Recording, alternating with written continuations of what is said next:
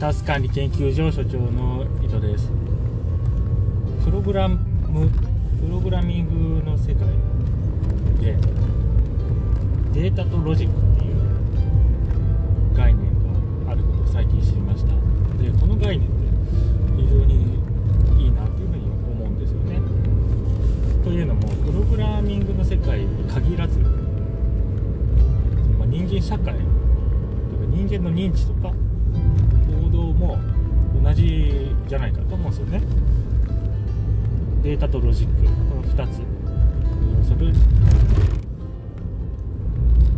プログラミングだったら、まあ、当たり前ですけどそのデータベースですね。データ2のデータベースの概念。あとまあデータ自体の取り扱い方とかあのクレンジングとかそういう話ですよね。でロジックっていうのはそのデータベースにある情報データをもとにどういうような行動ですよねアクションをプログラムでさせるか振る舞いっていうのかな。振る舞いはアルゴリズムか、まあ、そういう話ですよね。で人間も同じだと思うんですよ、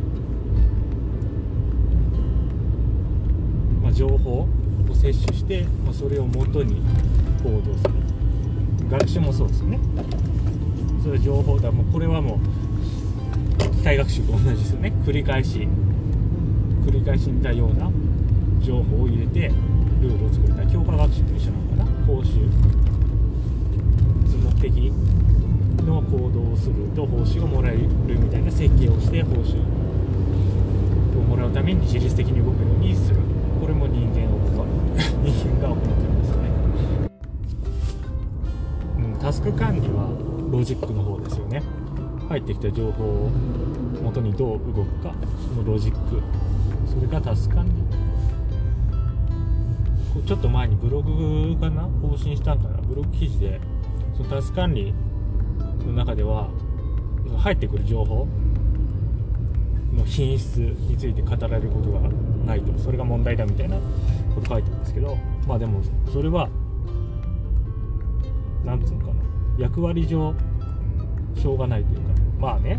で私が考える結局いや結果出ないと意味ないですよ。タス管理の技術的な話だけしててもう意味ないと思ってて結果を出すにはやっぱりそのデータ品質っていうところも気にしないといけないとは思ってますよ。今もね。でもまあ既存のタスク管理だとおそらくロジックの部分だけの話ですよね。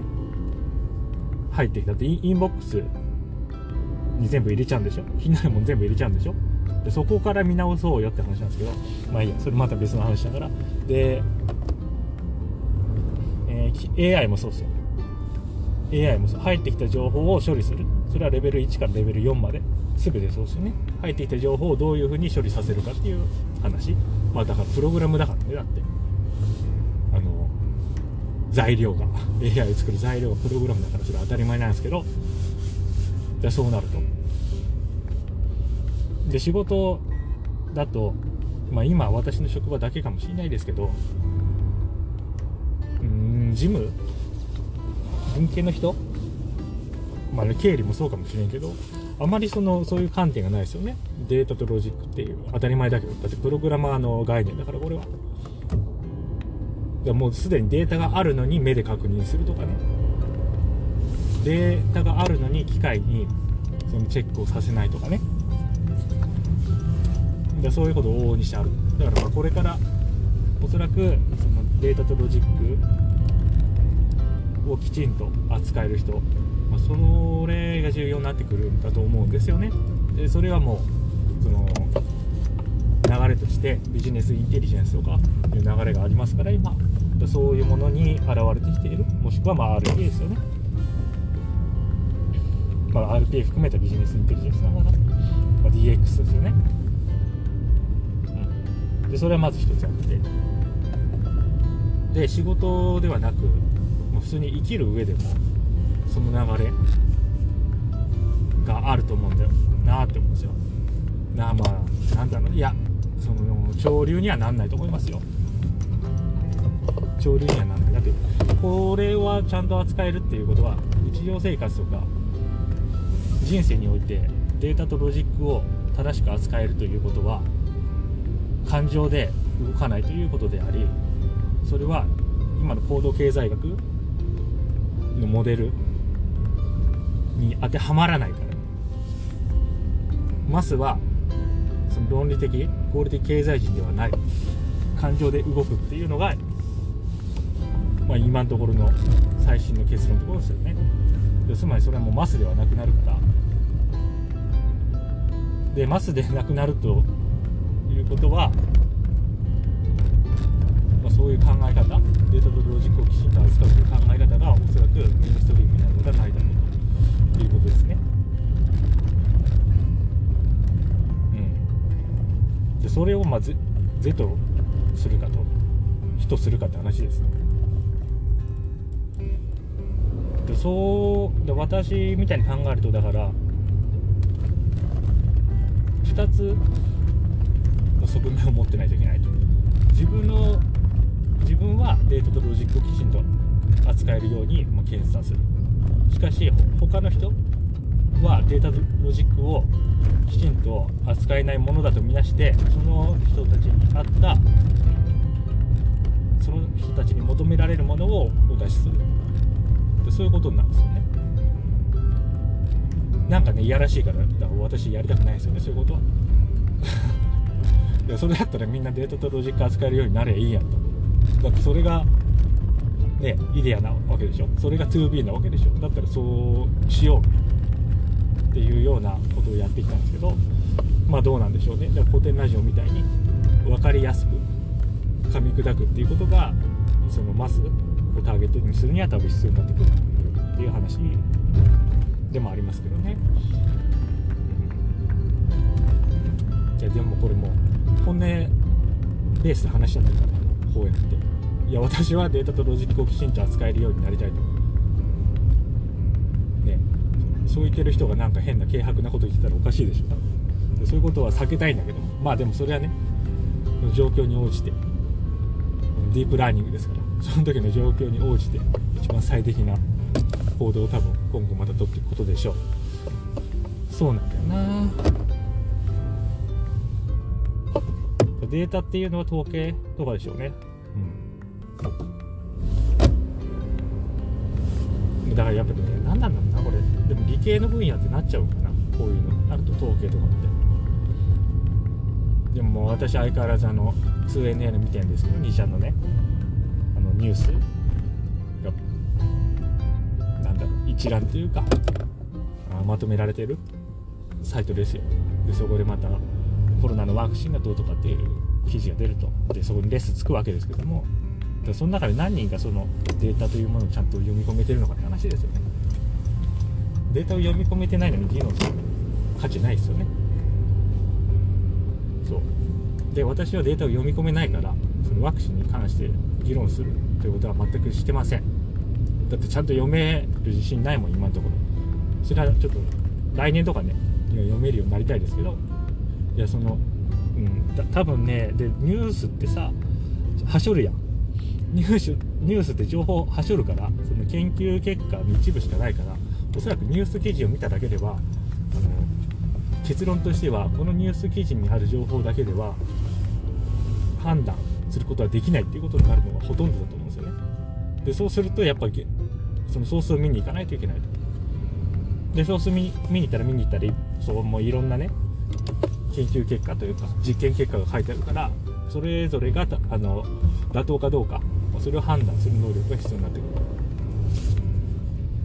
じゃあそれなしで議論しても意味ないですよね。それなしで議論してなんかするっていうことは結局先導してるのと一緒ですよね。よく分かってない人たちをよく分かってない人たちに行動させるようなあなんか仕掛けをして動かす。好きじゃないです。ねだから逆にそういうのに敏感なんですよね私たちは。そういうなんか動かそうとその多動的因果で私を動かそうとしてくるのにはすごい敏感なんでとりあえず拒絶するんですよ一旦ね。距離を置いて。そうなんですよね。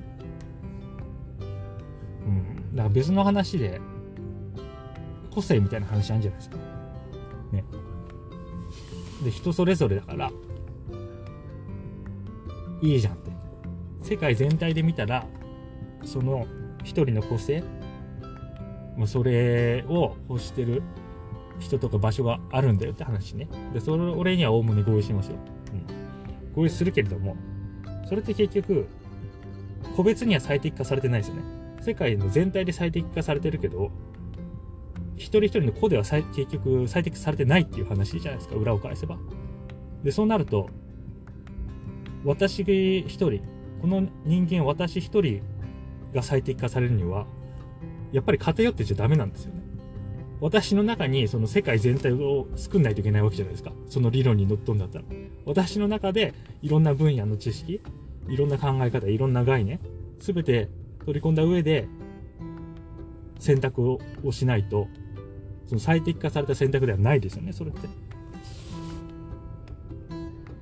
で、そうなると、やっぱ一人自分の判断とか、その考え方とか、まあ、それを、まあ、できるだけ最適なものにするには、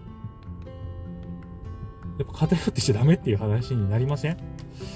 そう。だからやっぱり哲学もしっかり、統計もしっかり、そのプログラムもしっかり、で、いろんな概概念、だ概念ですよね。別に理系っぽいですけど、統計とかって。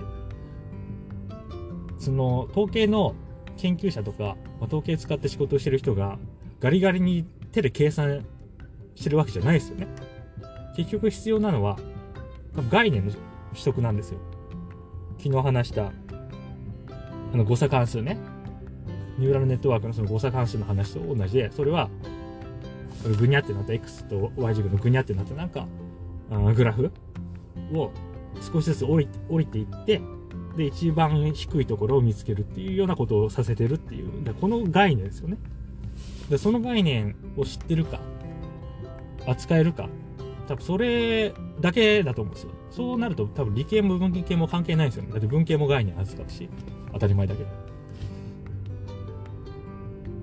でもちろん、もうちょっと、その原理を知ってなきゃいけないから、その原理を知っている必要があるために計算がある程度できるっていうことは、まあ、条件として必要だと思いますけど、ね、で、私もちょっとそこはちゃんと抑えたいですけどね。うん。でももう関係ないと思うんだよね。理系も文系も。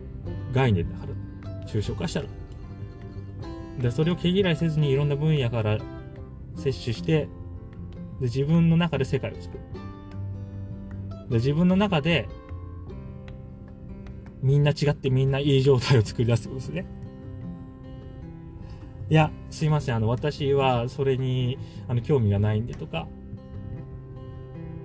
で、これもまたなんかダブルスタンダードが、みんな違ってみんないいとかさ、対人には言ってるくせにさ、自分の中ではさ、一つの考え、いや、私は俺が正しいと思うとか言ってるわけでしょ。